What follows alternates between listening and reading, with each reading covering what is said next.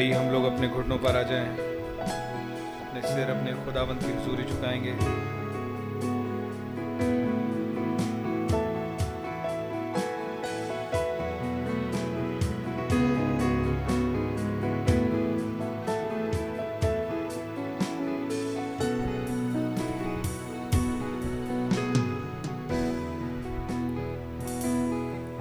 प्यारे खुदा, प्रभु यीशु मसीह आपका बहुत धन्यवाद देते हैं प्यारे अवसर के लिए प्रभु जी। जबकि आपने एक बार फिर से अपने वचन के चौगिरदा बैठने का फ़सल दिया, इकट्ठा होने का फ़सल दिया। वो आपका नाम मुबारक हो। आपकी जय जयकार, स्तुति और महिमा हो प्रभु जी। वो मेरे खुदाबंद, आपका धन्यवाद हो कि आपने ज़िंदगी और सलामती बख्शी प्रभु जी। आप ही ने बचा के संभाल के रखा खुदाबंद। आप ही ने हमारी लड़ाइयों को लड़ा है प्रभु जी। आपका धन्यवाद, स्तुति और महिमा हो प्रभु जी। ओ खुदावन हमारे लिए विधियों का लेख आपने मिटा दिया प्रभु। आपने ही एक सिद्ध चढ़ावा दे करके हमें हमेशा के लिए प्रभु जी, अपना परचेज पोजेशन एक फ्री बीइंग बना दिया खुदा। आपका नाम मुबारक हो प्रभु जी। ओ लॉर्ड, आपका धन्यवाद, स्तुति और महिमा हो प्रभु जी। आपने ही हमें चंगा किया है। आपने ही हमें अच्छा स्वास्थ्य दिया है। आपने ही हमारी ज़रूरतों को पूरा किया है। आपने ही हमारे दिल में खुशी दी है। आपने ही हमारे को संतोष दिया है, प्रभु जी। आपने ही हमारी आँखों को अपनी ओर लगाया है। आपका नाम मुबारक हो, प्रभु जी। आपने ही हमारे को उस वैश्य के चंगुल से निकाल लिया है, प्रभु जी। और आपका धन्यवाद हो कि इस तीसरे निर्गमन में डाल दिया है, प्रभु। हम बहुत आभारी हैं आपके द्वारा दिए गए नए जन्म के तजर्बे के लिए, प्रभु जी। हम बहुत शुक्रगुजार हैं खुदावंद अपनी मनसा के भेद को हम पर खोलने के लिए, प्रभु जी। आपका बहुत शुक्र करते हैं खुदावंद कि सिर्फ़ चार्ट्स हमारे सामने नहीं रखे गए, पर इसमें बताया गया कि तुम क्यों हो इसका हिस्सा? क्यों तुम्हें बताया जा रहा है? क्यों तुम्हारे साथ कुछ घटनाएँ हैं? क्यों तुमको निकाला गया है? क्यों तुमको एक प्रदेश में ला करके इकट्ठा किया गया है? क्यों तुमको यहाँ बसाया गया है? क्यों तुम्हें ये भेद सुनाए जाते हैं? वो आपका नाम मुबारक हो आपकी जय स्तुति, महिमा, तारीफ़ हो। जो कुछ भी हमारे जीवन में हुआ, होता है, वो खुदावंद ये बस यूँ ही नहीं है, वरन इसके पीछे आपकी एक योजना है। ओ लॉर्ड, आपका नाम मुबारक हो। आप इस एटीजीसी को खोलते जाते हैं प्रभु जी। आपका शुक्र हो खुदाबंद आपका धन्यवाद हो कि आप इस स्टैचर ऑफ़ परफेक्ट मैन को हमारे अंदर बिल्डअप करते जाते हैं प्रभु। वो आपका शुक्र हो खुदावन कि आपने हमारे लिए एक रैक्चर को रखा है, खुदावन। एक बॉडी चेंज को रखा है प्रभु जी जो अब कभी भी हो सकता है। ओ खुदावन, आपका धन्यवाद हो प्रभु जी कि आपने एक्वेरियस एज को हमारे लिए चालू कर दिया। वो आपका धन्यवाद हो कि आप अपने आत्मा को बड़े ही बल से उंडेलने पर आ गए हैं, खुदावन। और आप एक ऐसे मूड में है प्रभु जी कि अब जो आपका लाखों, करोड़ों सालों का इंतज़ार था, अब पूरा होने पर है। अब आपको कोई नहीं रोक सकता, खुदा। आपके नाम की तारीफ़ स्तुति और महिमा हो प्रभु जी ओ प्रभु जी हमारे साथ होइए खुदा। हम जानते हैं कि हमारा मैं, हमारा ये पुराने जन्म का जो जो तत्व अभी भी हमारे अंदर बाकी है खुदा। ये सबसे बड़ी रुकावट है प्रभु जी प्रभु जी हर मीटिंग, हर दुआ, हर मैसेज के पढ़ने, हर मीटिंग में खुदाबंद हमारी एक ही यर्निंग होती है। किसी तरीके से हम पूरी तरीके से खत्म हो जाए प्रभु। और आप हम में फुल स्टैचर में आ जाए प्रभु, ताकि आपको हमारे अंदर वास्तव में एक वास्थान मिल जाए प्रभु। एक सर धरने का स्थान मिल जाए प्रभु। एक मंदिर मिल जाए प्रभु, ताकि आप तीसरे खिंचाव को पूरा कर सके खुदा। ओ लॉर्ड अपनी महिमा के लिए प्रभु जी, अपने रेस्टोरेशन को अंजाम देने के लिए खुदा, अपनी योजना को पूरा करने के लिए प्रभु जी इस तड़पती हुई सृष्टि को आराम देने के लिए, बहाली देने के लिए, ओ खुदावंद अपने राज को पुनर्स्थापित करने के लिए प्रभु, ओ लॉर्ड जीसस, प्लीज़ हमारी मदद और रहनुमाई करें खुदा। हम बहुत वीक हैं प्रभु जी। हम अपनी अकल से ज़्यादा कुछ नहीं कर पाते खुदा। ओ लॉर्ड, लेकिन हम जानते हैं कि आप वो हैं जो हमारी निर्बलता में भी अपनी सामर्थ्य सिद्ध कर सकते हैं खुदा। आपका नाम मुबारक हो खुदा। आप हमसे घिन नहीं करते प्रभु जी वरन आप चाहते हैं कि आपकी हुजूरी एक टूटा हुआ मन लाया जाए। वो आपकी हुजूरी एक बलिदान स्वरूप होता है प्रभु जी काश हमारा मन आपकी हुजूरी टूटा हुआ, आपकी हुजूरी आ सके प्रभु जी ताकि आप इसे अपने ढंग से शेप दे सके। प्रभु जी प्लीज़ हमारी अगुवाई करें लीड और गाइड करें। दुआओं को प्लीज़ आप ही आंसर करें, क्योंकि आपके आंसर का ही कोई मतलब है प्रभु। खुदा और जस्ट नॉलेज पर एक सुपर नेचुरल वार्तालाप या हर एक जीव आपके साथ प्राप्त कर सके। प्लीज़ हम पर रहम करें। हमें आपके रहम की ज़रूरत है प्रभु। अपने आत्मा का एक फ्रेश अंशन उड़ेल दीजिए। हमें भी इस राइड के लिए तैयार कीजिए खुदा। We know squeeze is route at the corner Lord Jesus पर प्रभु जी, आप भी यहीं पर हैं। आपका नाम मुबारक हो। वी नो लॉर्ड कि ये प्रेस हमें सिर्फ़ यहाँ से नॉर्थ वर्ड्स भेजने के लिए है। We are waiting for it Lord Jesus for we know कि आपने एक वायदा किया है कि आप बड़े बड़े काम करेंगे। आपका नाम मुबारक हो, प्रभु जी। आपका धन्यवाद हो कि आपने ये नहीं कहा कि मैं बड़ा काम करूँगा। आपने कहा बड़े बड़े काम करेंगे। How it suffices everything Lord Jesus आपका नाम मुबारक हो। हम बहुत ही जुस्तजू में हैं आपसे बात करने की।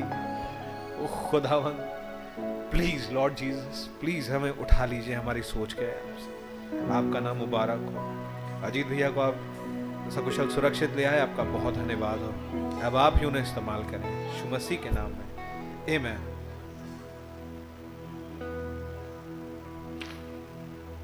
खुदा के नाम की बड़ी तारीफ़ हो।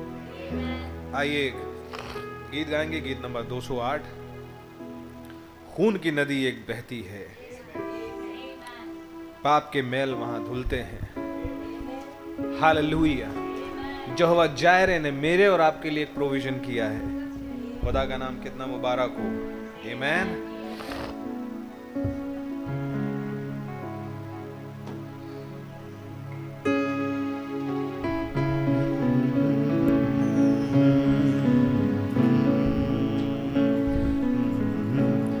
लोग खुश हैं आज शाम?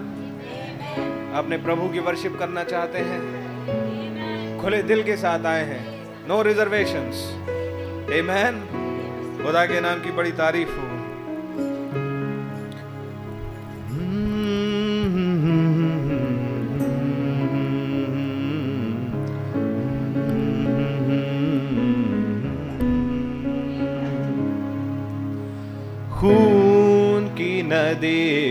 बहती है पाप के मैल वहाँ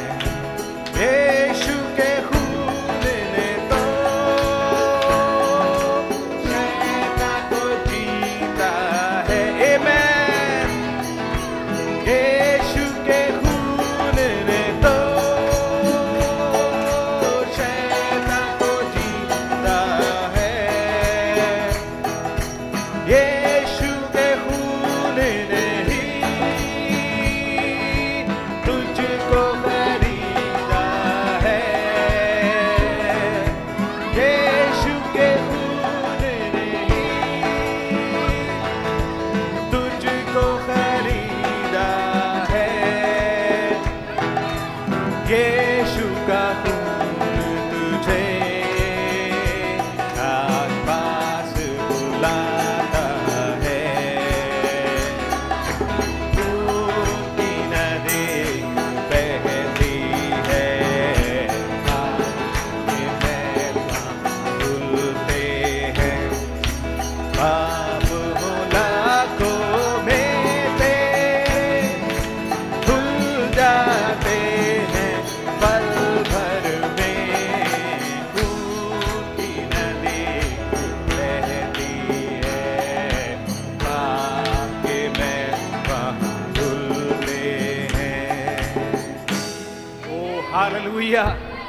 के नाम की तारीफ़ हो। हालेलुया। खुदा का कितना धन्यवाद हो कि मेरे और आपके लिए आज भी वो like a father feeds his oh thank you Jesus amen आइए एक गीत और, छोटा सा 226 जीवन दिया मेरे लिए। जी उठा साथ रहने के लिए। सदा वो ही तो मुझको ले चलते हैं। फिर से आते साथ ले जाने के लिए।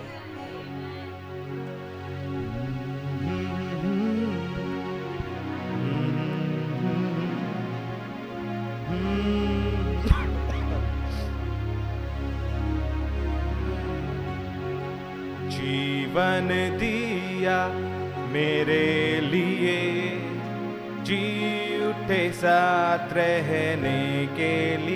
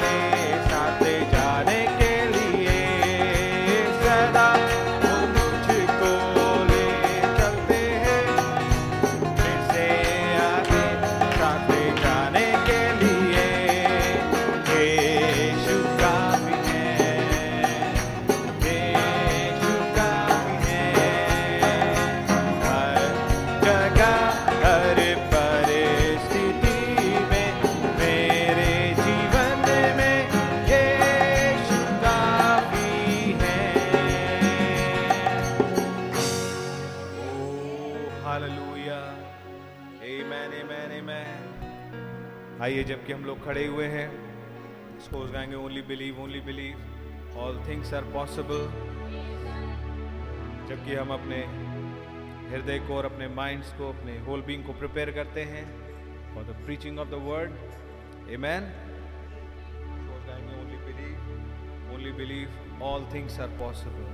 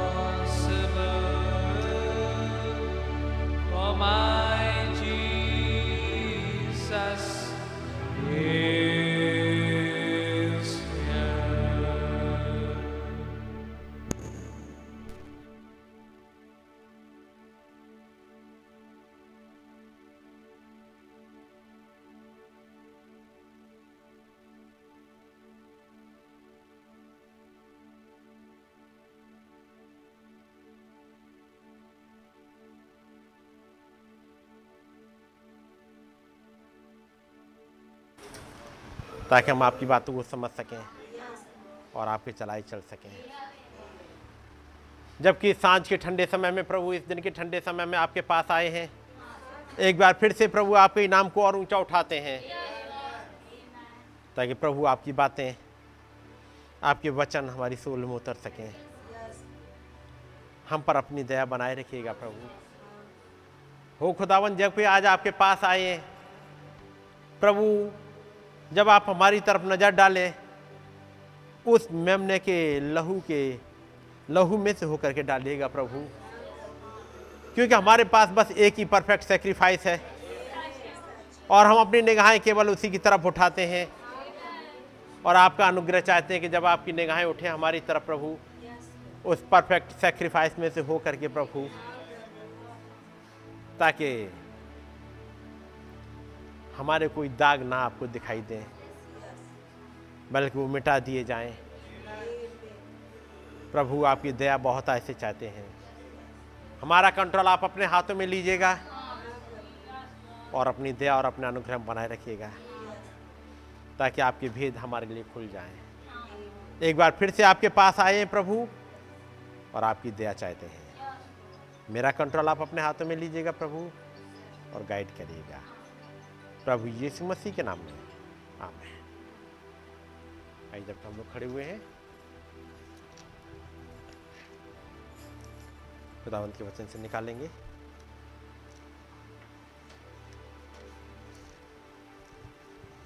यहूदा की पत्री। और उसका एक ही अध्याय है, पहला अध्याय।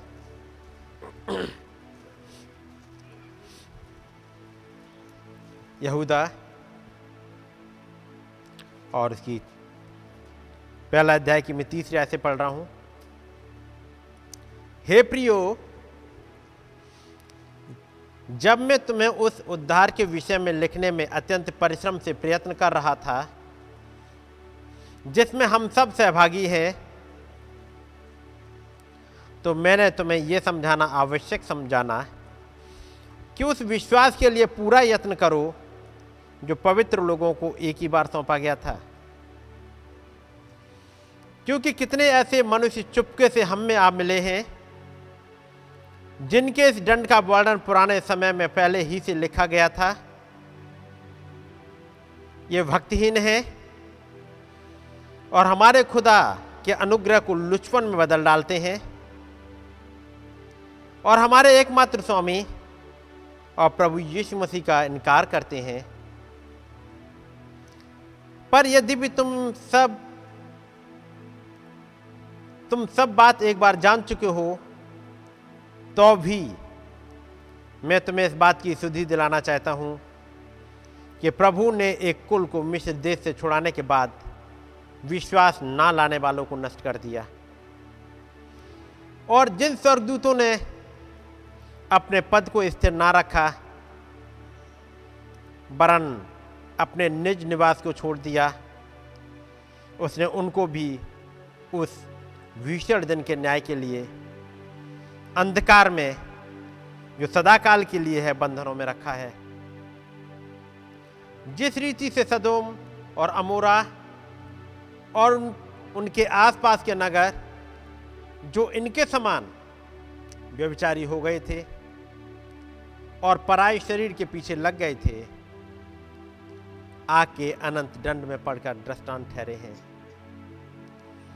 उसी रीति से यह स्वप्नदर्शी भी अपने अपने शरीर को अशुद्ध करते और प्रभुता को तुच्छ जानते हैं और ऊँचे पद वालों को बुरा भला कहते हैं। परंतु प्रधान स्वर्गदूत मिकाइल ने जब शैतान ने मूसा की लोथ के विषय में वाद विवाद किया तो उसको बुरा भला कह के दोष लगाने का साहस ना किया, पर ये कहा, प्रभु, तुझे डांटे। पर ये लोग जिन बातों को नहीं जानते, उनको बुरा भला कहते हैं। और जिन बातों को अचेतन पशुओं के समान स्वभाव ही से जानते हैं, उनमें अपने आप को नष्ट करते हैं। उन पर हाय, क्योंकि वे कैन किसी चाल चले। और मजदूरी के लिए बिलाम के समान भ्रष्ट हो गए हैं और कोरा के समान विरोध करके नष्ट हुए हैं। ये तुम्हारी प्रेम सभाओं में तुम्हारे साथ खाते पीते और समुद्र में छिपी हुई चट्टान सरीके हैं और वे धड़क अपना ही पेट भरने वाले रखवाले हैं। ये निर्जल बादल हैं जिन्हें हवा उड़ा ले जाती है। पतझड़ के निष्फल पेड़ हैं। जो दो बार मर चुके हैं और जड़ से उखड़ गए हैं। ये समुद्र के प्रचंड हिलकोरे हैं जो अपनी लज्जा का फेन उछालते हैं।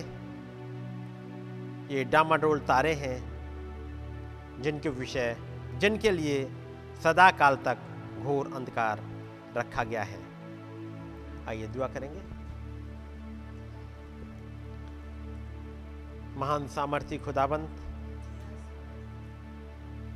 आपके नाम की स्तुति और महिमा हो। एक बार फिर से आपके पास आए हैं और आपका रहम चाहते हैं, प्रभु। प्रभु, हमारी मदद करिएगा। हमें एक लेवल पर उठा लीजिएगा, प्रभु। हमें, प्रभु, उस मेमने के लहू में होकर के हमारी तरफ़ नज़र डालिएगा। क्योंकि जब इन बचनों को पढ़ते हैं प्रभु, वो खुदाबंद हमारी मदद करें। ये बातें हमारी समझ में आ जाएँ। हमारी सोल में उतर जाएँ। जिस बात के लिए यहूदा ने कहा है,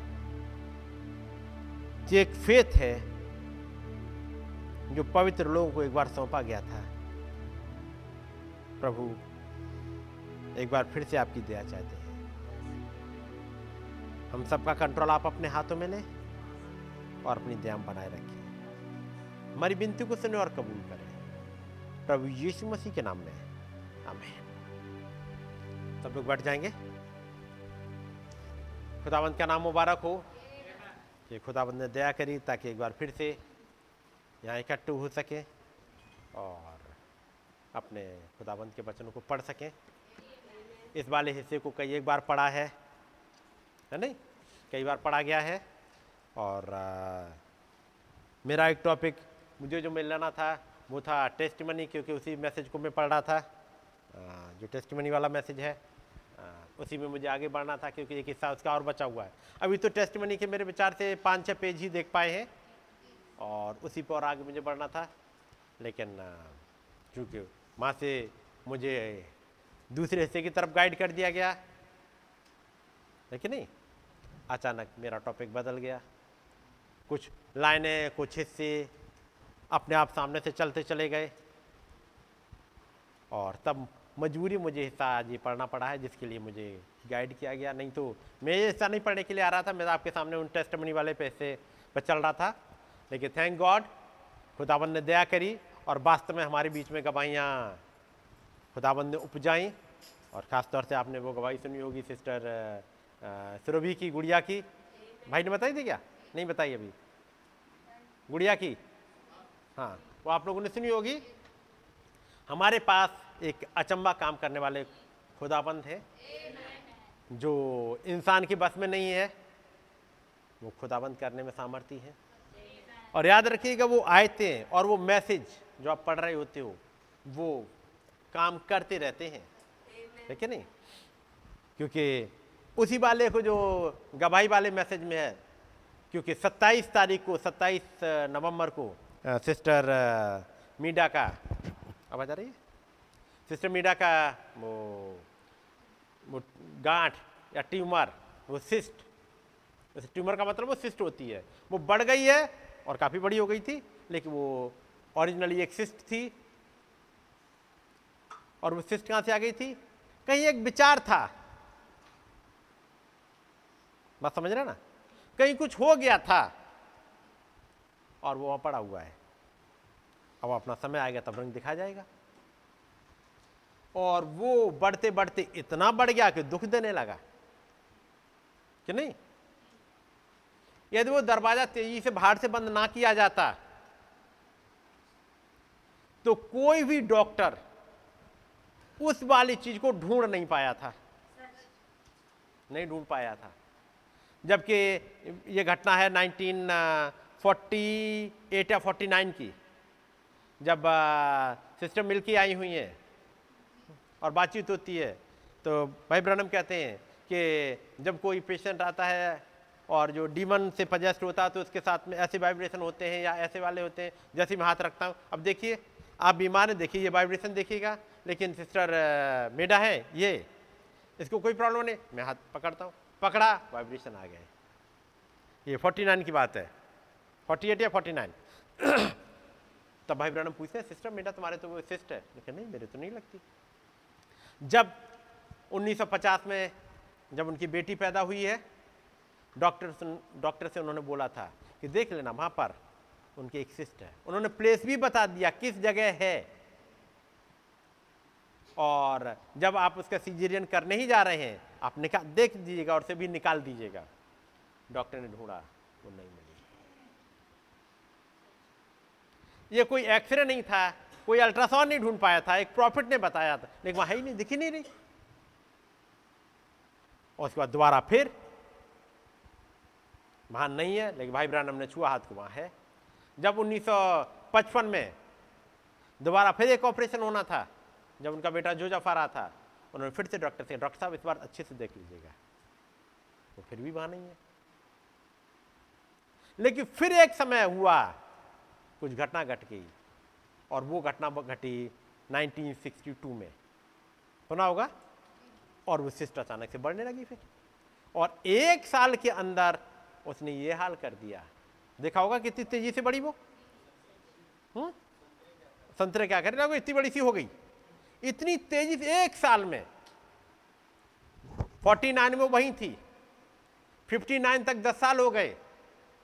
डॉक्टर भी नहीं ढूंढ पाए। 62 आ गया, कोई नहीं ढूंढ पाया। अचानक से घटना और फिर इसके तेज़ी से बढ़ गई। यानी कई एक सिस्ट हमारे अंदर कहीं ना कहीं पड़ी होती छोटी छोटी छोटी छोटी छोटी। मैं केवल फ़िज़िकल सिस्ट की बात नहीं कर रहा। सिस्ट का मतलब क्या होता है? एक गांठ एक गांठ कहीं पड़ी होती है। पड़ी है गांठ। लेकिन वो अचानक से फिर निकलना स्टार्ट हो जाती है। और कितनी बढ़ जाती है? कि वो दुख देने लगती है। ठीक है नहीं?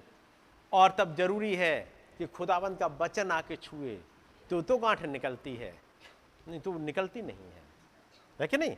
तो खुदाबंद ने दया करी और गवाहियाँ उपजाई और खुदाबंद उन्हीं आयतों को लेकर के, उसी स्क्रिप्चर को लेकर के, जिस पर सिस्टर मीडा को ठीक किया था, उसी वाले हिस्से पे सिस्टर स्निग्धा को ठीक किया, उसी वाले पे सिस्टर सरोवी को ठीक किया। कर दिया? उसका मतलब ये घटनाएँ 63 में खत्म नहीं हो गई थी वो घटना। फिर से वैसे ही घटा। फिर से किसी बहन ने और पकड़ा, फिर से वैसे ही घटा। तो फिर घटेगा। ये बचन का ये हिस्सा जो युद्धा वाला हमने पढ़ा किसी के साथ फिर घटेगा। हनोक वाला हिस्सा, क्योंकि चौदहवीं आदमी पढ़ोगे हनोक आता है, हनोक वाला हिस्सा फिर घटेगा। हनोक के समय में घटा?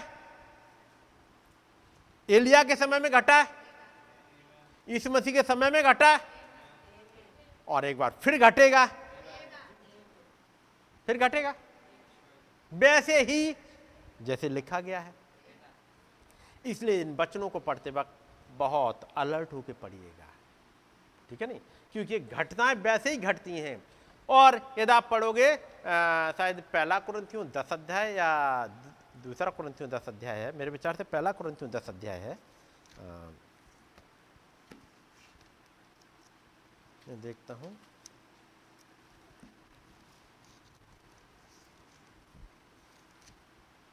हम्म पहला कुरंथियों दस अध्याय। और उसकी ग्यारहवीं आयत। परंतु ये सब बातें जो उन पर पड़ी, किन पर पड़ी? उन पर, जो निकले थे। जी। कौन थे निकले हुए ये? एक प्रॉफिट के मैसेज के द्वारा। ठीक है नहीं? जो उन्होंने बपतिस्मा कहाँ लिया? दूसरी आयत। और अंग्रेज़ी में जरा निकाल देना। और सबने बादल और समुद्र में हम्म। मूसा का बपतिस्मा लिया। हाँ, इसको निकाल देना।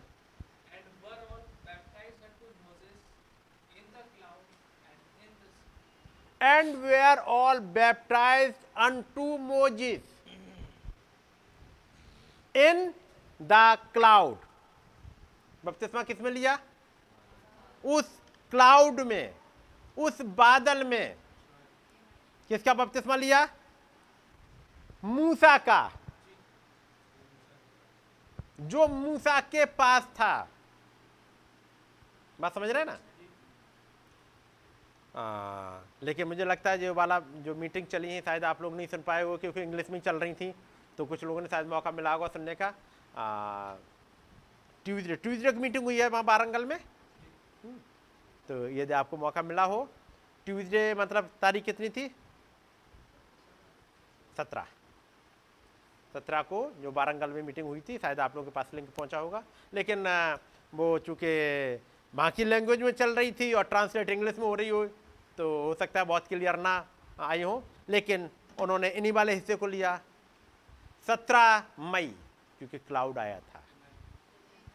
इसलिए उन्होंने क्लाउड का हिस्सा लेकर के। उन्होंने बपतिस्मा किसका लिया? और वहाँ पे सुबह उन्होंने एक चर्च का डेडिकेशन किया वारंगल में, भाई मार्केट चर्च का, और साँझ को मैसेज लिया, क्लाउड में बपतिस्मा। मेरा और आपका पानी में बपतिस्मा के लिए नहीं हुआ है। केवल पानी में नहीं हुआ है, बल्कि इस युग में क्लाउड आया है। और 17 मई को लाइफ मैगजीन में उसकी तस्वीर छपी थी। बपतिस्मा हुआ। ठीक है नहीं? Unto Moses in the cloud clouds में नहीं, बादलों में नहीं। लेकिन वहाँ तो इतने ज़्यादा बादल रहे होंगे। जब समुद्र के पास जाओ तो एक बादल नहीं होता, वहाँ तो बादल ही बादल होते हैं। लेकिन पॉलिस कहते इन द क्लाउड ठीक है नहीं? फिर जब कल भाई ने कल मैसेज लिया, उन्हें दूसरे एक चर्च का डेडिकेशन प्रचार करना था। जब उन्होंने फिर एक दूसरे हिस्से को उठाया, वो कह रहे हैं, मुझे नहीं प्रचार करना था, उस वाले में से जो अब तक तमाम जगह नातान वाला दाऊद वाला या किस तरह का घर बनाओगे, उस वाले को नहीं खुदाबंद ने कह दिया, आज नहीं कोई हिस्सा दे रहा, वहीं पहुँचो, वहीं मिलेगा। और फिर कौन सा हिस्सा खुला? उत्पत्ति। नू वाले से अब प्रचार करो, चर्च का डेडिकेशन, भवन का डेडिकेशन। उन्होंने वहीं से प्रचार किया। क्योंकि बताने वाले खुदाबंद ठीक है नहीं? तो आ, मौका मिले तो आप सुन लीजिएगा यदि उस पर आ जाता है। लेकिन आएगा इंग्लिश में ही तो थोड़ा सा आपको ध्यान लगा के सुनना पड़ेगा उन चीज़ों को। चलिएगा। ग्यारहवीं आयत। जो उन पर पड़ी उन पर पड़ी ये थे कौन? एक प्रॉफिट के द्वारा निकाले गए। प्रॉफिट के द्वारा लाया गया बपतिस्मा लिया। प्रॉफिट उनके आगे आगे चलता था। बादल का खंबा उनके साथ चलता था। एंड उनके पास भी क्लाउड की फ़ोटो रही होगी। आग का खंबा उनके साथ चलता था। मूसा, सरीखा जैसा नबी उनके साथ चलता था। यह बात उनके लिए हो रही है। यह बात अन्य जातियों के लिए नहीं हो रही है। ये बात उनके लिए भी नहीं हो रही जो डिनोमिनेशन में है। यह बात जो मिस्र में है, उनके लिए नहीं हो रही थी। ये बात उनके लिए है जो निकल के आ गए। परंतु ये सब बातें जो उन पर, किन पर पड़ी? जो निकाले गए थे उन पर। दृष्टांत की रीति पर थी। तो फुलनेस में किसमें आएँगी? हाँ तो एक दृष्टांत था। बीस लाख लोगों के लिए। आज बीस लाख लोगों के लिए नहीं है। पूरी दुनिया के लिए है। बीस करोड़ के लिए भी नहीं है ये। ये पूरी दुनिया के लिए है ये। उन पर पड़ी दृष्टांत की रीति पर थी। और वे हमारी यादगारी के लिए लिखी गई हैं। चेतावनी। इस बात के लिए लिखी गई है। चेतावनी। चेतावनी किसे कहते हैं?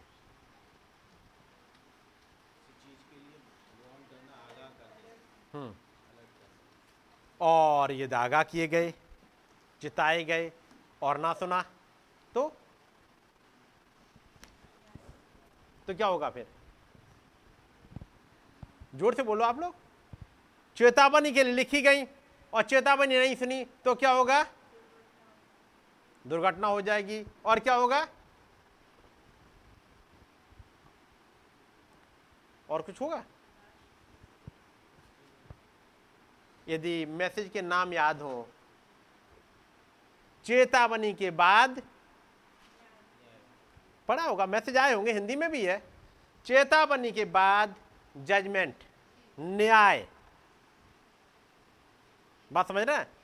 अगला इंतज़ार कर रहा है जजमेंट यदि चेतावनी नहीं सुनी तो न्याय। उसका मतलब फिर ये चैप्टर टेन कितने बार पढ़ना चाहिए? क्योंकि चेतावनी है इसमें। चेतावनी है? चेतावनी कितने बार पढ़ते हैं? मैं सोचता हूँ चेतावनी तो हर रोज पढ़ी जानी चाहिए। ताकि चेतावनी रट जाए क्योंकि यदि चेतावनी रटी नहीं, और रटने का मतलब मैं यहाँ के लिए नहीं कह रहा हूँ। चेतावनी ऐसी रटे कि हृदय की गहराई में उतर जाए। चेतावनी केवल याद करने से नहीं, हब्बा को पता है उस वाले वृक्ष का फल नहीं खाना। याद है, रटा हुआ है, प्रचार कर आएगी। वो तो मिस्टर लूसीफर को ही प्रचार कर देगी। खुदाबंद ने कहा है, उस वाले वृक्ष का फल मत खाना। हमें पता है वचन में ऐसा लिखा है तो फिर क्यों खा रही थी? तुम्हें याददाश्त इतनी अच्छी है, याद है, फिर खा क्यों रही हो? मेरी बात समझ रहे? कौन खा रहा है? अब्बा, चेतावनी याद थी उसे? याद थी? ऐसा नहीं है, भूल गई हो वो, चेतावनी याद थी। लेकिन वो हृदय की गहराइयों में नहीं उतरी थी। वो यहाँ तक सीमित थी।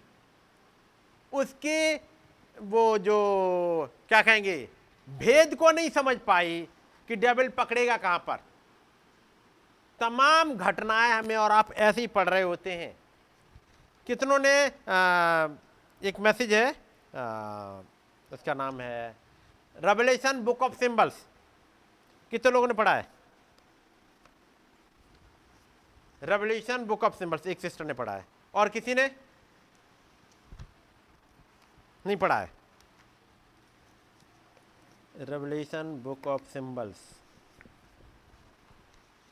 क्या मतलब क्या हुआ? क्या कोई इस, नाम का मैसेज है? हम्म। जरा बता देना नवीन का प्रचार किया है? रेवलेशन वो लिस्ट दिखा देना। रेवल्यूशन मतलब प्रकाशित वाक्य। Book of symbols. का मतलब क्या हुआ?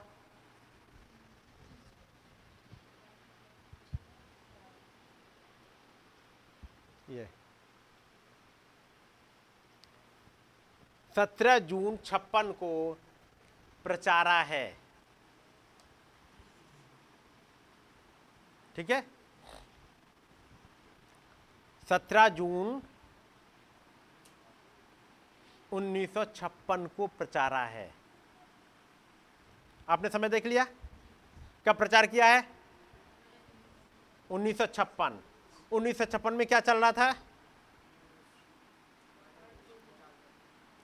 फ़र्स्ट पोल, सेकंड पोल का टाइम जा चुका था। 1955 लास्ट में खुदाबंद ने वो टेंट विजन दिखा दिया था। दिखा दिया था? और कहा था, ये, अब ये चीज़ें पेंटिकॉस्टल बेबीज को मत सिखाते रह जाओ। अब आगे बढ़ जाओ। क्योंकि अब मामला सिंबल्स का आ गया। अब वो चीज़ें हर एक के लिए नहीं रह गई। अब वो चीज़ें कुछ चुने हुओं के लिए ही रह गई। ये हर एक के लिए अब चीज़ें नहीं रह गई हैं।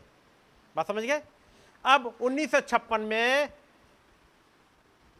चीज़ें बदल गई। 1956 पहला मैसेज। कौन सा है? क्यों लोग इधर से उधर हिलाए जाते हैं? क्योंकि वो सिंबल नहीं समझते। यदि सिंबल समझते तो चीज़ें आ जाती समझ में। हब्बा को एक चीज़ पता थी।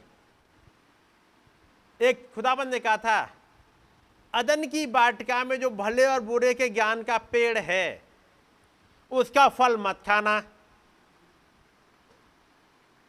ठीक है नहीं? उन्हें समझ लिया तो उन्हें याद था। भले और बुरे के ज्ञान का पेड़ का फल नहीं खाना है, हम नहीं खाएँगे। और मिस्टर लूसीफर आए, उन्हें तक समझा दिया कि हमें भले, भरे और बुरे के ज्ञान के ब्रज का फल नहीं खाना, खुदाबंद ने मना किया है। लेकिन खुदाबंद ने किसी पर्सन से बात करने के लिए थोड़ी मना कर दिया है। बात मेरी समझ रहे हैं? खुदाबंद ने किसी पर्सन से बात करने के लिए मना नहीं किया है। यह मना किया है कि भले और बुरे के ज्ञान के जो वृक्ष है, जो बाटिका के बीच में, उसका फल मत खाना। इसलिए हम फल नहीं खाएँगे। और मिस्टर लूसी पर पूछ रहा है। मैं कहूँगा, मिस्टर सरपेंट, मैं मिस्टर सरपेंट ही कहूँगा। मिस्टर सरपेंट पूछ रहे हैं क्या खुदाबंद ने ऐसा ऐसा कहा है? उन्होंने कहा हाँ। और हम उस पेड़ की तरफ़ जाते तक नहीं है। क्योंकि हमारे हस्बैंड ने बताया है आदम ने बताया है कि वाटिका के बीच में अब बाटिका कोई इतनी बड़ी कोई कोठरी में तो थोड़ी है। खुदाबंद ने वाटिका लगाई है। लंबाई चौड़ाई कितनी होगी? वचन में लंबाई चौड़ाई नहीं लिखी है इसलिए मैं नहीं बता रहा। लेकिन हाँ इतनी तो नहीं होगी जैसे हमारे वो एक दो बीघा की वाटिका। क्योंकि पूरी पृथ्वी का अधिकार उसे दे दिया था। वाटिका के बीच में पेड़ लगा हुआ है। हो सकता है हब्बा ने कहा लेकिन एक काम करो। जरा हमें उस पेड़ को बता तो दो, दिखा तो दो चल के। आदम ने कहा होगा, ठीक है, किसी दिन मौका लगेगा तो मैं दिखा दूँगा, बता दूँगा। उसका भेद किसी दिन समझा दूँगा। क्योंकि अभी वो किताब खुली नहीं है। बताऊँगा, भेद किसी दिन है, लेकिन किसी दिन बताऊँगा। वो याद रखती रही, पेड़ की तरफ़ मैं जाऊँगी नहीं। मुझे कोई ऐसा पेड़ दिखे जिस पर भले और बुरे दोनों फल लगे हुए मैं जाऊँगी नहीं उसकी तरफ़। लेकिन किसी इंसान से बात करने के लिए, जो इंसान की तरह दिखता हो, मिस्टर सरपेंट से बात करने के लिए कहीं मना नहीं करा है। नॉलेज कहाँ तक थी? यहाँ तक वाली वचन कहता है Revelation the book of symbols का मतलब क्या समझे? क्या समझे भाई? मास्टर होने के नाते मैं सवाल जवाब करता रहता हूँ। तो आप बैठे, सबके सब बोलते जाइए। क्या मतलब हुआ? Revelation the book of symbols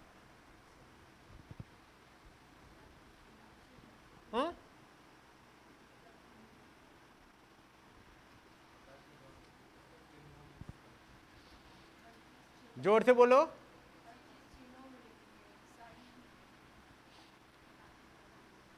प्रकाशित वाक्य?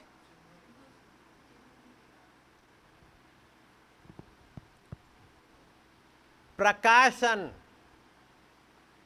चिन्हों की किताब है।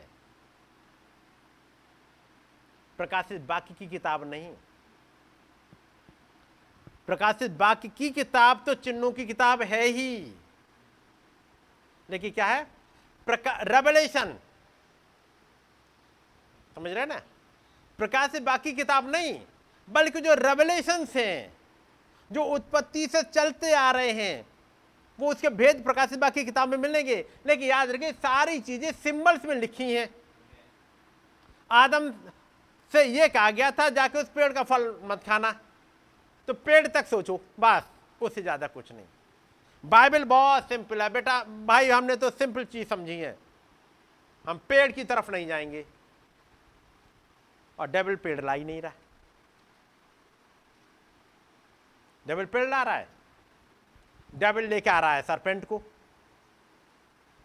डेविल ने पेड़ के पास ले ही नहीं जा रहा कि वहाँ से पेड़ बुला रहा हो। यहाँ तो मिस्टर सरपेंट चला रहा है। जिसके लिए कहीं ऐसे लिखा ही नहीं कि मिस्टर सरपेंट से बात भी मत करना। मेरी बात समझ रहे मिस्टर सरपेंट से बात मत करना। ये मिस्टर सरपेंट क्या होते हैं?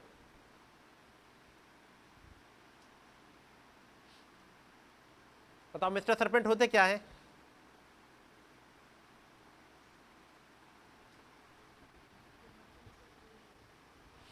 चलो, थोड़ी देर के लिए इसकी रिकॉर्डिंग को रोक देना है।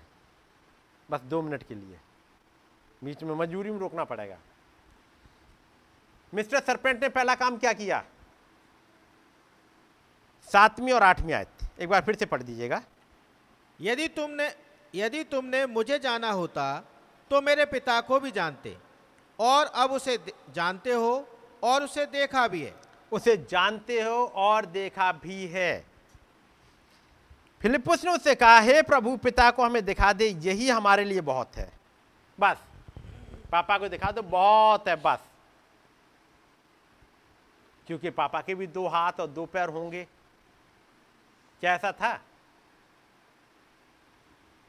उन्होंने सिंबल्स नहीं समझे। Revelation the book of symbols ठीक है नहीं? बुक ऑफ़ रेवलेशन सिंबल है, नहीं कहा जा रहा है। रेवलेशन लिखा हुआ है यीशु मसीह उनसे दृष्टांतों में बातें करते थे। सिंबल्स में बातें करते थे और बगैर सिंबल कुछ कहते ही नहीं थे। नौमी आयत। यीशु ने उससे कहा हे फिलिपुस मैं इतने दिन से तुम्हारे साथ हूँ और क्या तू मुझे नहीं जानता? हम्म। जिसने मुझे देखा है उसने पिता को देखा है। हम्म। तू क्यों कहता है कि पिता को हमें दिखा? हम्म। ये वाली बात फिलिपुस के पल्ले नहीं पड़ी। थोमा के पल्ले नहीं पड़ी। कई एक के ऊपर से उड़ गई। हम्म। और जब ये वाली बात आई तब प्रभु को कुछ बात कहने पड़ी। और वो है इसी बात करते हुए जब आगे बढ़ते हैं और कई एक चीज़ें जब समझाई जा रही तो देख रहे हैं। यानी क्या बात कर रहे हैं? तब आता सोलह अध्याय और बारहवीं आयत।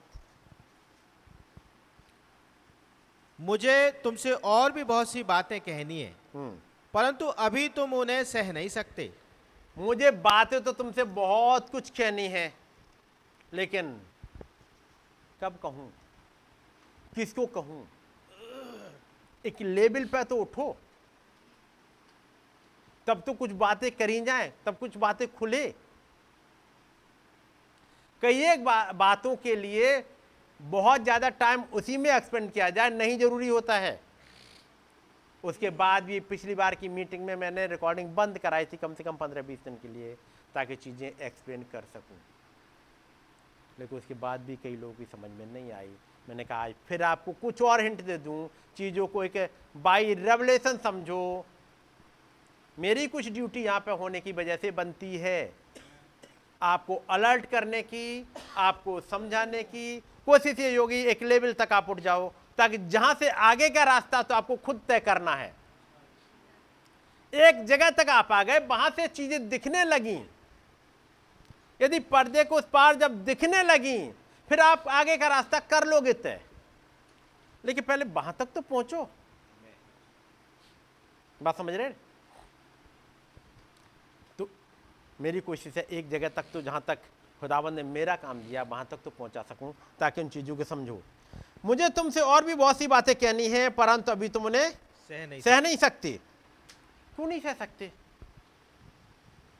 क्योंकि पवित्र आत्मा भी आया नहीं है। इसलिए चीज़ें रिवील नहीं हो रही। यदि पवित्र आत्मा आ जाएगा तो हिंट समझने लगोगे। कि नहीं? आप में से कितने लोग चाहते होगे पिता को देखना। आप से कोई चाहता है पिता को देखना है। यहाँ फिलिपुस उचा रहा था। थोमा भी कह रहा है।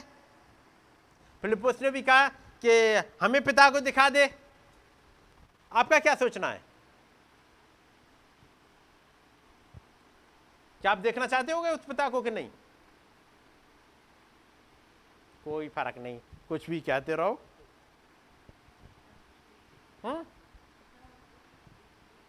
पिता और पुत्र एक है। चलिएगा।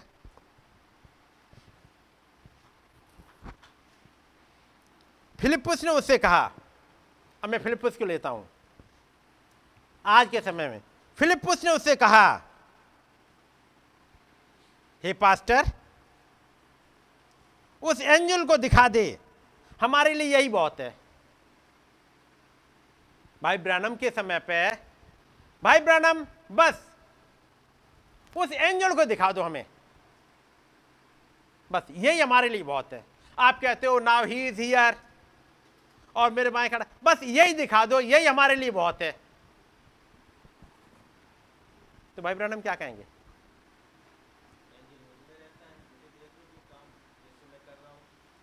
प्रकार ये Revelation book of symbols para 58 निकल।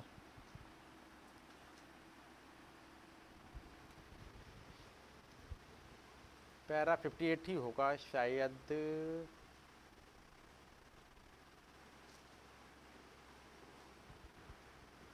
Fifty eight your pastor when he stands here on the platform, कब बता रहे हैं? जब तीसरा खिंचाव की घटनाएँ स्टार्ट होने जा रही हैं। Why peoples are so tossed about लोग इधर से उधर घुमाए क्यों जाते हैं? क्योंकि ये लाइनें समझ में नहीं आती। हब्बा ने समझ लिया, मुझे सब कुछ आता है, क्योंकि पेड़ के बारे में बताया गया, और पेड़ तो मुझे आता है। पेड़ तो मैं पहचानती हूँ, उसकी टहनियाँ होती हैं, उसके पत्ते होते हैं उस पर फल लगते हैं। इतनी भी हमें नहीं पता क्या? और इतनी पता थी, और मिस्टर लूसीफर सरपेंट के अंदर से वो करके आ गए और बहका के चले गए। योर पास्टर, किसका पास्टर? भाई ब्रानम के चर्च का। भाई ब्रैनम के चर्च के लिए बात हो रही है ये। नहीं? Your pastor when he stand here on the platform जब वो इस जगह आके खड़ा हो जाए ministering the word of God और खुदा के वचन को लेकर के सेवकाई करे। He is God's angel to the church वो चर्च के लिए खुदाबंद का दूत खड़ा हुआ है। अब लोग कहेंगे, भाई ब्रानम, आप हमें दूत को दिखा दो। तो भाई ब्रानम क्या कहेंगे? दूत मुझमें रहता है और मैं दूत में रहता हूँ। जब तक दूत मुझे ना दिखाए, मैं कुछ कर नहीं सकता। दूत आता है, मुझे दिखा देता है, एक दर्शन में मैं आगे बढ़ जाता हूँ। यीशु मसीह कह रहे जब तक पिता मुझे ना दिखाए, मैं कुछ नहीं करता। पुत्र कुछ नहीं करता जब तक पिता ना दिखाए। जब द सन ऑफ़ मैन ये कह रहा है तो फिर ए सन ऑफ़ मैन भी यही कहता होगा कि जब तक पिता मुझे ना दिखाए, मैं कुछ कर नहीं सकता। यही कहते हैं ना? Ministering the word of God he is God's angel to the church messenger to the church कहाँ पे बोला उन्होंने? Revelation the book of symbols. अब ये सिंबल्स दिए हुए बाइबल में। अब यहाँ पर ये कह रहे हैं फिलिपुस ने उससे कहा, हे प्रभु, पिता को हमें दिखा दे। यही हमारे लिए बहुत है। भाई ब्रनम से कहेंगे, भाई ब्रनम, बस हमें उस दूत को दिखा दो। यही हमारे लिए बहुत है। उस वो दूत मिल जाए जिसने आपको सेवकाई दे दी। यदि वही दूत हमें मिल जाए, हमें भी ऐसी सेवकाई मिल जाएगी। जब उस दूत ने 1946 में भाई ब्रहनम से मुलाकात करी और आकर के सेवकाई दी। जब वो दूत भाई ब्रहनम के अंदर आ गया, उनके चर्च में या वहाँ उनकी मीटिंग में कितने आए जिनकी सेवकाइयाँ फिर आगे चली गई? आई? कितने सेवक सेवक आए और वहाँ से निकल के गए? जो बाद में कहते मैं भाई ब्रानम आपकी उस मीटिंग में आया था। और मेरी सेवकाई फिर ये चली गई। चाहे ओरल रॉबर्ट्स हो, चाहे ए एलन हो, चाहे टी एल ऑसबॉर्न हो, या और भी कई एक हो, उस दूत ने बस एक बार हाथ रख दिया, दुआ कर दी, और इंडिया में वो शख्स था, जिसका नाम सुना होगा मिस्टर लॉरी, जिसके लिए सुना होगा वो डीमन को ऐसे निकाल, निकल, चल चल, ऐसे करके निकाल देता था। उस दूत ने केवल हाथ रख दिया था। कौन से वाले दूत ने? भाई ब्रैनम ने। लोग कहेंगे, हमें उस दूत को दिखा दो, यही हमारे लिए बहुत है। और भाई ब्रैनम कहेंगे, दूत मुझमें रहता है और मैं दूत में रहता हूँ। ये क्या है? सिंबल्स। मैं चलिए सिंबल्स की बात करता हूँ यहाँ पर।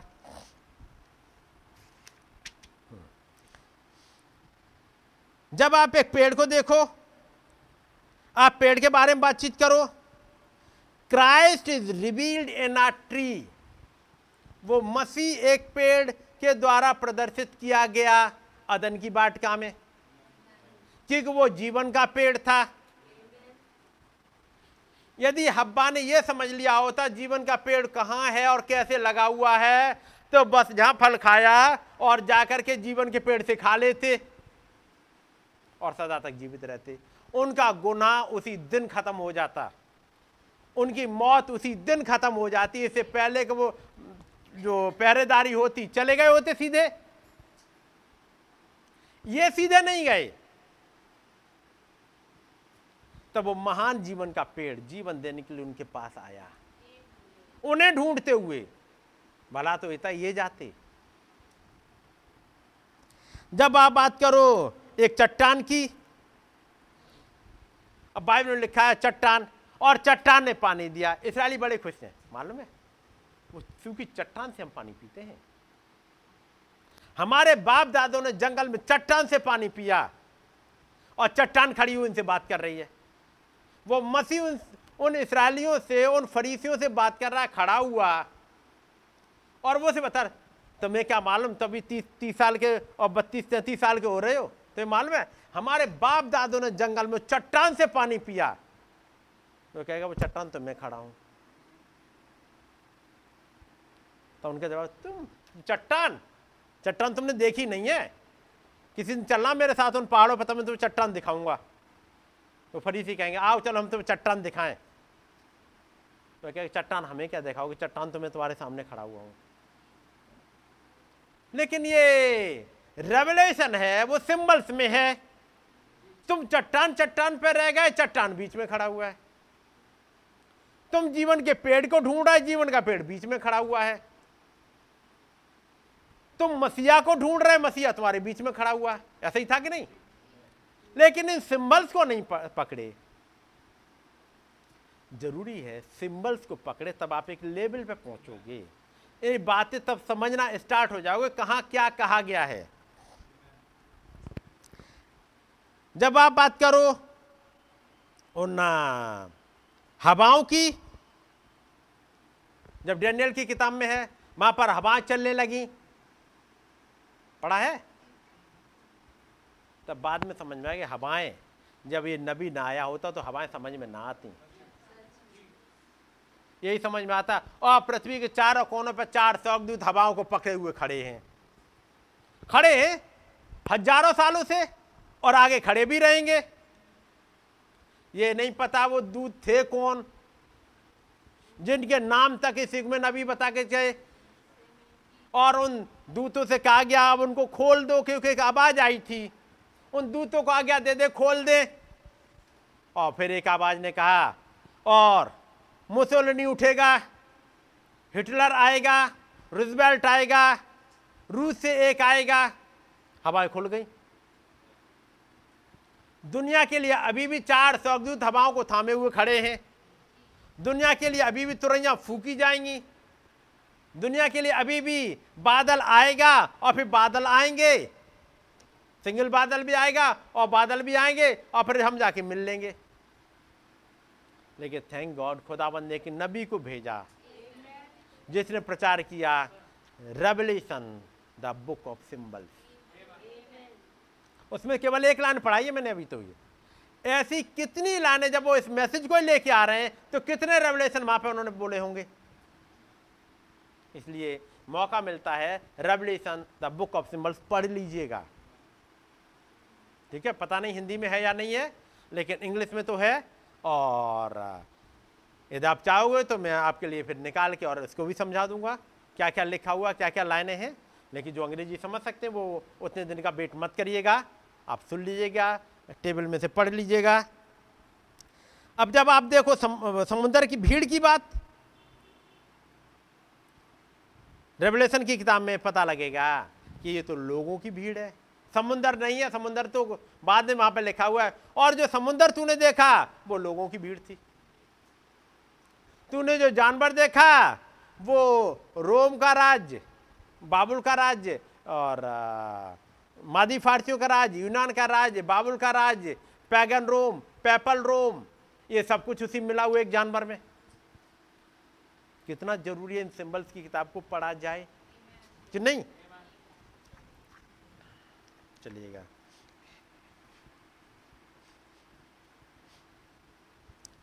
लूका की इंजील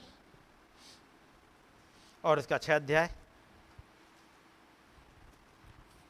चालीस आयत। हम्म।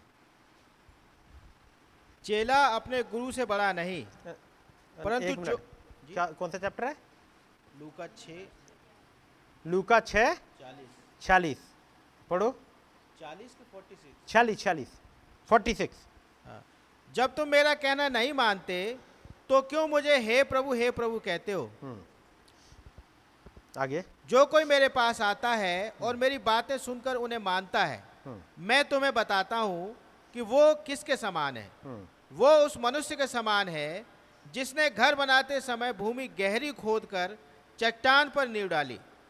और जब बाढ़ आई तो धारा उस पर, उस घर पर लगी, परंतु उसे हिला न सकी, क्योंकि वो पक्का बना था। अब यही आयतें जब एक डिनोमिनेशन का जन प्रचार करेगा, पास्टर।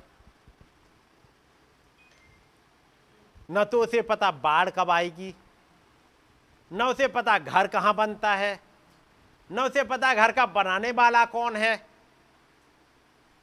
जो कि वचन बताता है, यदि घर को यहोवा ना बनाए, पढ़ा है?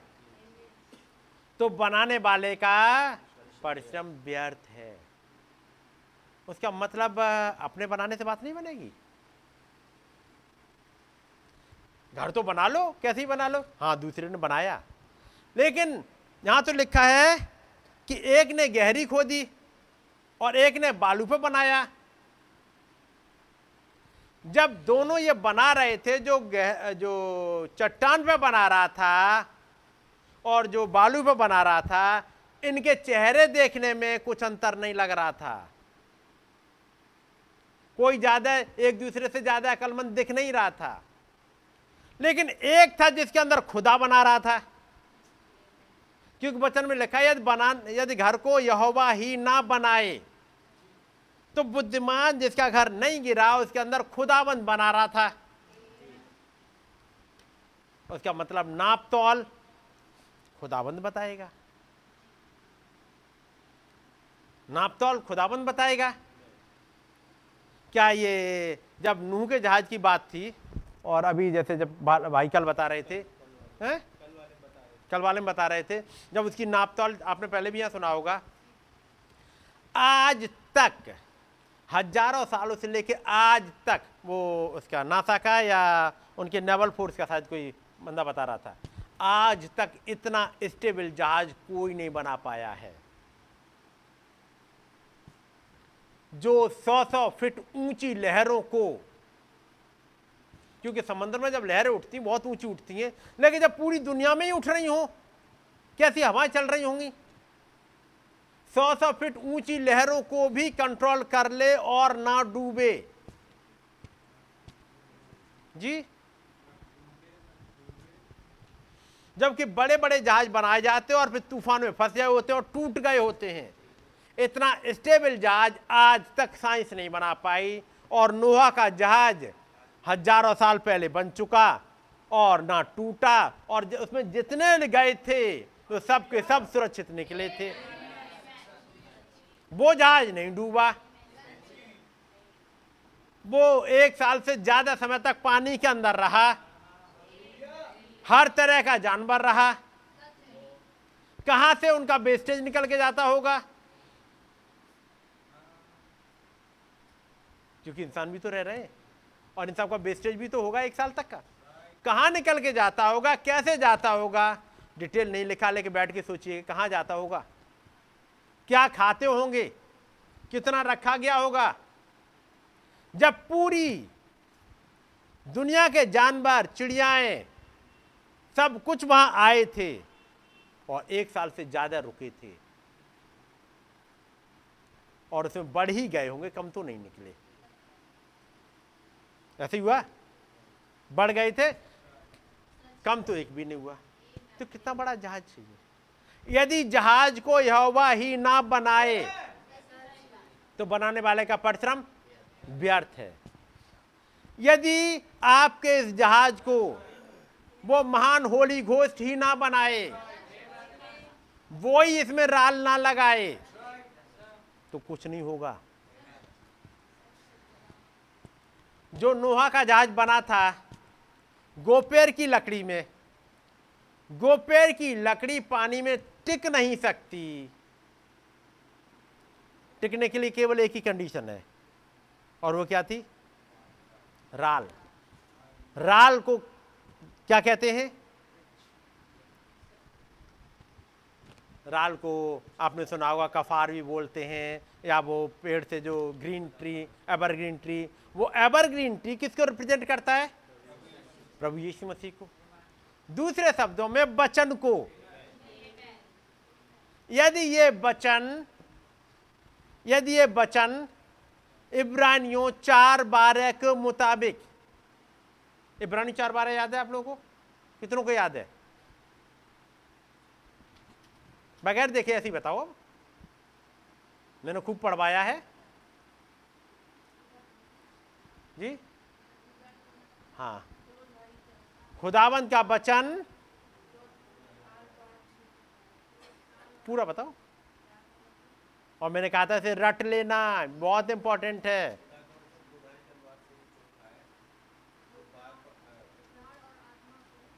स्टार्टिंग खुदावंत का वचन।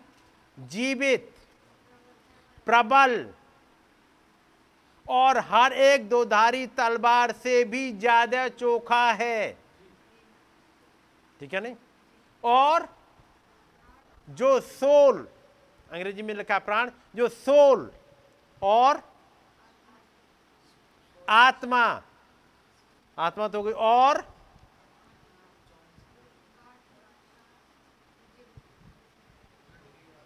बोन मैरो को और फ्लैश को dividing asunder of soul and spirit and of the joints and marrow. ये कहाँ कहाँ घुस जाता है? ये राल जब तक आपकी सोल में ना घुस जाए इस गोपेर की लकड़ी की। इसमें तो छेद ही छेद है। इस छेद वाली लकड़ी में जब तक ये सोल में ना घुस जाए, ये रेवलेशन ये क्राइस्ट ये राल, जब तक सोल में ना घुस जाए, यहाँ तक रह गया, पानी में डूब जाओगे। ये दुनिया घुस जाएगी, अब बच नहीं पाओगे। ज़रूरी था, ये हब्बा के सोल तक में उतर जाए। तो जब मिस्टर लूसीफर, मिस्टर सरपेंट को लेके आएगा, तब बचेगी, यदि यहाँ तक उतर जाए। और नहीं तो कब ले जाएगा, पता नहीं चलेगा। नॉलेज बनी रह जाएगी, और तब भी निकल जाएगा। बात समझ रहे मेरी? जब तक इस गोपेड़ की लकड़ी में ये सोल तक में ना राल घुस जाए। और राल क्या है? पवित्र आत्मा का बपतिस्मा। आपकी सोल तक में ना घुस जाए। आपके स्पिरिचुअल रेल में ना घुस जाए। आपके हर एक जॉइंट्स में, आपके हर एक मैरो में ना घुस जाए। कौन? पवित्र आत्मा। वो राल।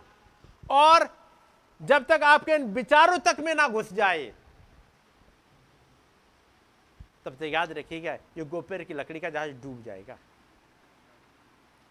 ज़रूरी है ये होली गोस्ट ये रेवलेशन हर जगह घुस जाए, ताकि जब भी डीमन आए, जब भी डेविल आए, आप पकड़ पाओगे आ कहाँ से रहा है। बात समझ रहे मेरी? कहाँ तक चला जाना चाहिए ये? सोल में, स्पिरिट में, जिसके नबी कहते हैं योर वॉकिंग योर टॉकिंग वो वाला ऐसा निकाल देना। योर वॉकिंग योर टॉकिंग डालने से मिल जाएगा। योर वॉकिंग योर टॉकिंग आगे। और भी कुछ चीज़ें हैं। हम्म? कुछ और चीज़ें भी है। ये उसमें फैमिली ऑल्टर वाली बुक में है। कई बार पढ़ा भी गया है। योर वॉकिंग योर टॉकिंग आगे। योर बिज़नेस योर एसोसिएटिंग यहाँ पर क्या होना चाहिए? दस से द लॉर्ड. क्या कहते हैं? Your walking. ये राल कहाँ तक घुस जानी चाहिए? आपके बॉक तक में घुस जानी चाहिए। आप सोचो, मेरी तो बॉक ही ऐसी है, उसे हटा दो। ये आपका भेद खोल देगी। हम्म? पतरस ने खूब ड्रामा करने की कोशिश करी, मैं नहीं जानता। कोई बात नहीं, मैं तो बच जाऊँगा। थोड़ी देर में भेद खुल गया। और वो एक औरत कहती है, तेरी बोली, तेरा भेद खोल देती है। भेद खुल गया, तुम कहाँ के हो? यदि आपकी बोली भेद खोल दे कि आप वचन के साथ हो तो तो ठीक है। आपकी बोली यह बता दे, आप वचन के बाहर हो चले गए आप तो? भेद कौन खोलेगा? आपकी बोली। पत्र से यही कहा गया, ये सब बातें क्यों लिखी गई हैं? ये सेंटेंस क्यों लिखा गया? तेरी बोली तेरा भेद खोल देती है। इतने लिखा जाता, तू भी तो उन्हीं के साथ है। बस। हाँ पहचान लिया गया था। लेकिन ये लाइन क्यों लिखी गई? उस औरत ने कहा, तेरी बोली, तेरे एक्शंस तेरी टॉक तेरा एसोसिएशन, तेरा बिज़नेस, तेरा दुकान पर जाके खरीदारी करना, तेरा फ़ैशन की दुकान पर कपड़े खरीदना, तेरा पिक्चर हॉल के सामने से गुजरते जाना। किन किन से दोस्ती है? कहाँ जा रहे हो? ये सब चीज़ें तुम्हारा भेद खोल देंगी और आप कोशिश करो, रोक लो, नहीं रुकेगा। इसलिए ज़रूरी है वो राल हर जगह जाए। जब तक राल हर जगह नहीं गई, आप डूब जाओगे। इसलिए ज़रूरी है उस खुद, मान खुदाबंद से कहिए, खुदाबंद, मुझसे नहीं लग पाई राल। एक बात और थी। ये सब पढ़े? ये आपने चिन्हों में पढ़े हैं, नबी ने समझाया है। जब ये राल लगाई जाती थी तो राल तो पहले बन गई। राल बन के कढ़ाई में रख दी गई। उसके बाद ठंडी हो गई। उसके बाद लेके आए, अब उस पर लगा रहे हैं। ऐसे लगी थी क्या? नोहा कह रहा, जल्दी आओ बेटा। पापा, बहुत गर्म है ये तो। ये हाथ भी जला देती है। थोड़ा सा ठंडा हो जाने दो, थोड़ा सा। थोड़ा सा पानी भी साथ में मारता चलूँ। और तो ठंडी हो जाए, और फिर लगा दूँगा। अरे बेटा, तुम बर्बाद कर दोगे। तो क्या हाथ जलवा लूँ? अरे बेटा, जहाज़ में बचना है, या चाह रहे हो कि जहाज़ तुम्हें बचाए तो भले ही तुम्हारा हाथ जल जाए, चाहे पैर जल जाए, चाहे छाले पड़ जाए, वो बाद में ठीक हो जाएँगे। लेकिन ये राल तो गर्म ही गर्म लगेगी। इसलिए नबी ने कहा था कि जब मोहर लगती थी उन जानवरों पे, वो ज़रूरी था वो हॉट आयरन होना चाहिए। और कई एक बार मीटिंग में वो हॉट आयरन चल जाता है। उसके बाद क्या होता है? वो जानवर फिर इधर से उधर भागता है। फिर उस मालिक के पास जल्दी नहीं आता। हाँ फिर बाद में जब तक ठंडा ना हो जाता तब तक नहीं आता वो। नहीं? लेकिन ज़रूरी था वो हॉट आयरन ही चाहिए। यदि हॉट आयरन नहीं लगा तो बस थोड़ा सा इंतज़ार करिएगा। कोई भी ले जाकर के उसके कबाब बनाएगा। और मैं नहीं चाहूँगा कि कोई भी डेबल या कोई भी डीमन आकर के इनमें से किसी का कोई कबाब बना ले जाए। कबाब बनाने का मतलब समझ रहे ना? ले, निकाल के बाहर दुनिया में लेके चला जाए। कि आप उसके हाथों नाचो किसी डीमन के हाथों। दस से the Lord your walking your talking your business केवल वॉकिंग टॉकिंग से नहीं है। योर एसोसिएटिंग किन के साथ बैठ रहे हो? किन के साथ बातचीत कर रहे हो? जैसे भाई लाल कहते थे, समझाते थे, क्या आप गए किसी के पास दूसरे को समझाने के लिए? और डेंट खा के खुद चले आए। गए थे, समझाने डेंट खुद लगवाए आए। यही तो करा था। मिसेस हब्बा ने। हम्म? वो गई थी डेंट मारने, मैं उसको सिखा के आती हूँ कि भले बुरे का पेड़ क्या होता है और जीवन का पेड़ क्या होता है, मैं समझा के आती हूँ अभी। और डेंट लगवा के आगे इसलिए बहुत ज़रूरी है ये एसोसिएटिंग यही तो नेली ने किया था। हैं? हाँ नेली सेंडर्स ने। Your associating and everything put the word of God first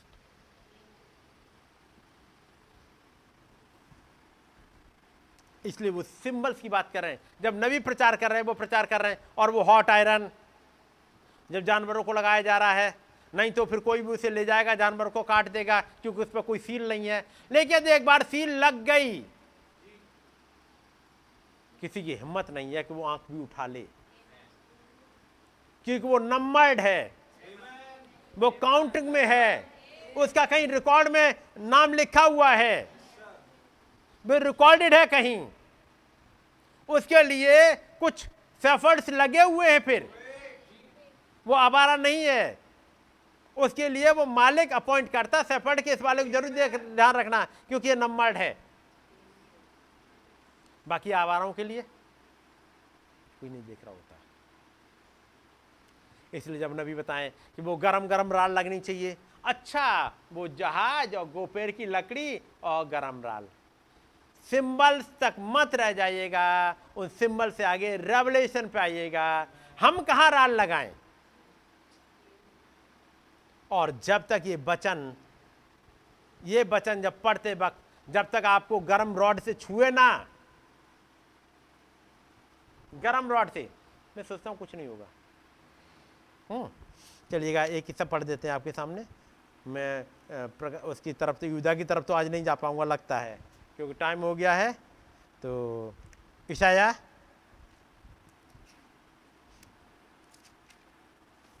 उसका छह अध्याय। हम्म। और मैं उसकी पाँचवें ऐसे पढ़ रहा हूँ। और मैं मेरा अपने पढ़ने का तरीका है वैसे ही पढ़ूँगा अभी तो। तब मैंने कहा, हाय हाय, मैं नष्ट हुआ, क्योंकि मैं अशुद्ध होठ वाला मनुष्य हूँ और अशुद्ध होठ वाले मनुष्यों के बीच में रहता हूँ। क्योंकि मैंने सेनाओं के यह हमारा धीराज को अपनी आँखों से देखा है। हुँ? तब एक सारा हाथ में ठंडा कोयला लिए हुए, जिसे उसने चिमटे से उठा लिया था, मेरे पास उड़कर आया। ठंडा कोयला लेके आ रहा है। आया था ठंडा कोयला लेके? क्या लेके आया? अंगारा क्या होता है? दहकता हुआ। अरे, हमने तो कहा, प्रभु, हम ना बर्बाद हुआ, हमें बचा लो। तो ला करके आग और लाके मेरे मुँह घुसा दी। और क्या छुआ? और ला करके लाल लाल अंगारा। दहकता हुआ, और कहाँ से उठाया? बेदी पैसे। हे स्वर्गदूत, हे साराप, जब आपको पकड़ने के लिए चिमटा चाहिए, इतना गर्म है कि आप तो उसे चिमटे से उठाए ला रहे हो तो थोड़ा सा रहम मुझ पर भी कर देते। चिमटे से गर्मा गर्म उठा के लेके आ रहे हैं। और ला करके मुझे मेरे होठों पर छुआ दिया। ना बोलने लायक बचा आप में, ना खाने लायक बचा, ना किसी को चेहरा दिखाने लायक बचा। किसको दिखाऊँ चेहरा? ये तो सब जल गया। चेहरा ही बदल गया। कोई पूछा, क्या हुआ तुम्हारे साथ में?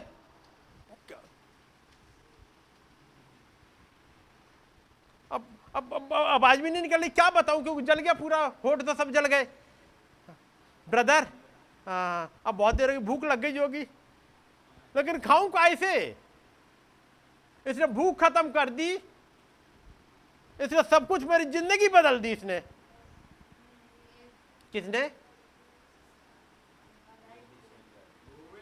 उस जलते हुए कोयले ने।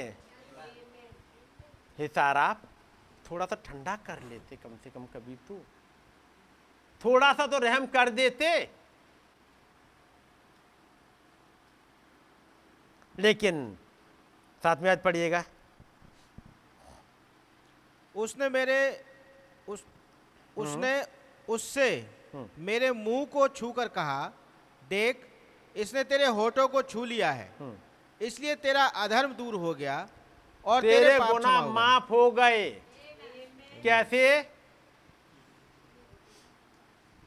इसके छूने से तेरे गुना माफ़ हो गए। माफ़ हो गए। पढ़िएगा फिर से पढ़ दीजिएगा। उसने उससे हम्म। मेरे मुँह को छूकर कहा हम्म। देख इसने तेरे होठों को छू लिया है। हम्म।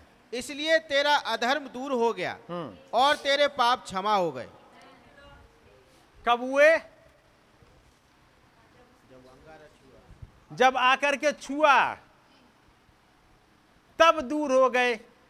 जब इसने आकर के इस अंगारे ने आकर के छुआ, अफ्रीका की ट्रिप में पुलपिट पे खड़े हैं, पेट यहाँ दर्द हो रहा है। क्या हुआ? कुछ हो गया। मैं आउट ऑफ़ द बिल हूँ। मैं अशुद्ध होठ वाले लोगों के बीच में रहता हूँ, इनके बीच में, और इनके बीच में फंस गया हूँ अब तो। मेरी आइटनरी इन्होंने बनाई और मैं वापस भी नहीं जा सकता। प्रभु, मैं चलना तो चाहता हूँ, लेकिन इनके बीच में रह गया हूँ आज। कोई बात नहीं, एक सारा पाएगा और आके छुएगा। और सारा आपने छुआ और पेट दर्द। पुलपिट पे खड़े हुए, दूसरों की चंगाई के लिए दुआ कर रहे हैं, वो सब चंगे हो रहे हैं और ये पेट के दर्द के मारे। और उसके बाद लौट के वापस अमेरिका पहुँच गए। और पहुँचने के बाद भी अक्टूबर, नवंबर दिसंबर, क्या हुआ? होठों को छुआ था, अभी तो बोलने लायक ही नहीं है। जनवरी निकल गया, फरवरी आ गया। पाँच महीने तक वो जलन है उस होठ को छूने की, जो तड़प रहे हैं, और अब लग गया, अब मैं गया। किसी भी समय टेम्परेचर बढ़ेगा, और मैं चला जाऊँगा। प्रभु, अब मैं क्या करूँ? ये इतनी खतरनाक जलन है? क्योंकि अशुद्ध होठ वाले लोगों के बीच फंस गए। डेविल ने एक जाल बिछाया था और फंस गए। है कि नहीं? मैं अशुद्ध होठ वाले के बीच में रह रहा हूँ कौन कह रहा है? हमारा ईशाया हमारा प्रॉफिट। जिसके पास फिर उड़ते हुए एक एंजल आएगा। और वाके पूछता है क्या तू अपने फ्यूचर के बारे में चिंतित है? योर फ्यूचर इज़ क्लियर तेरे अधर गुना तेरा अधर्म दूर हो गया।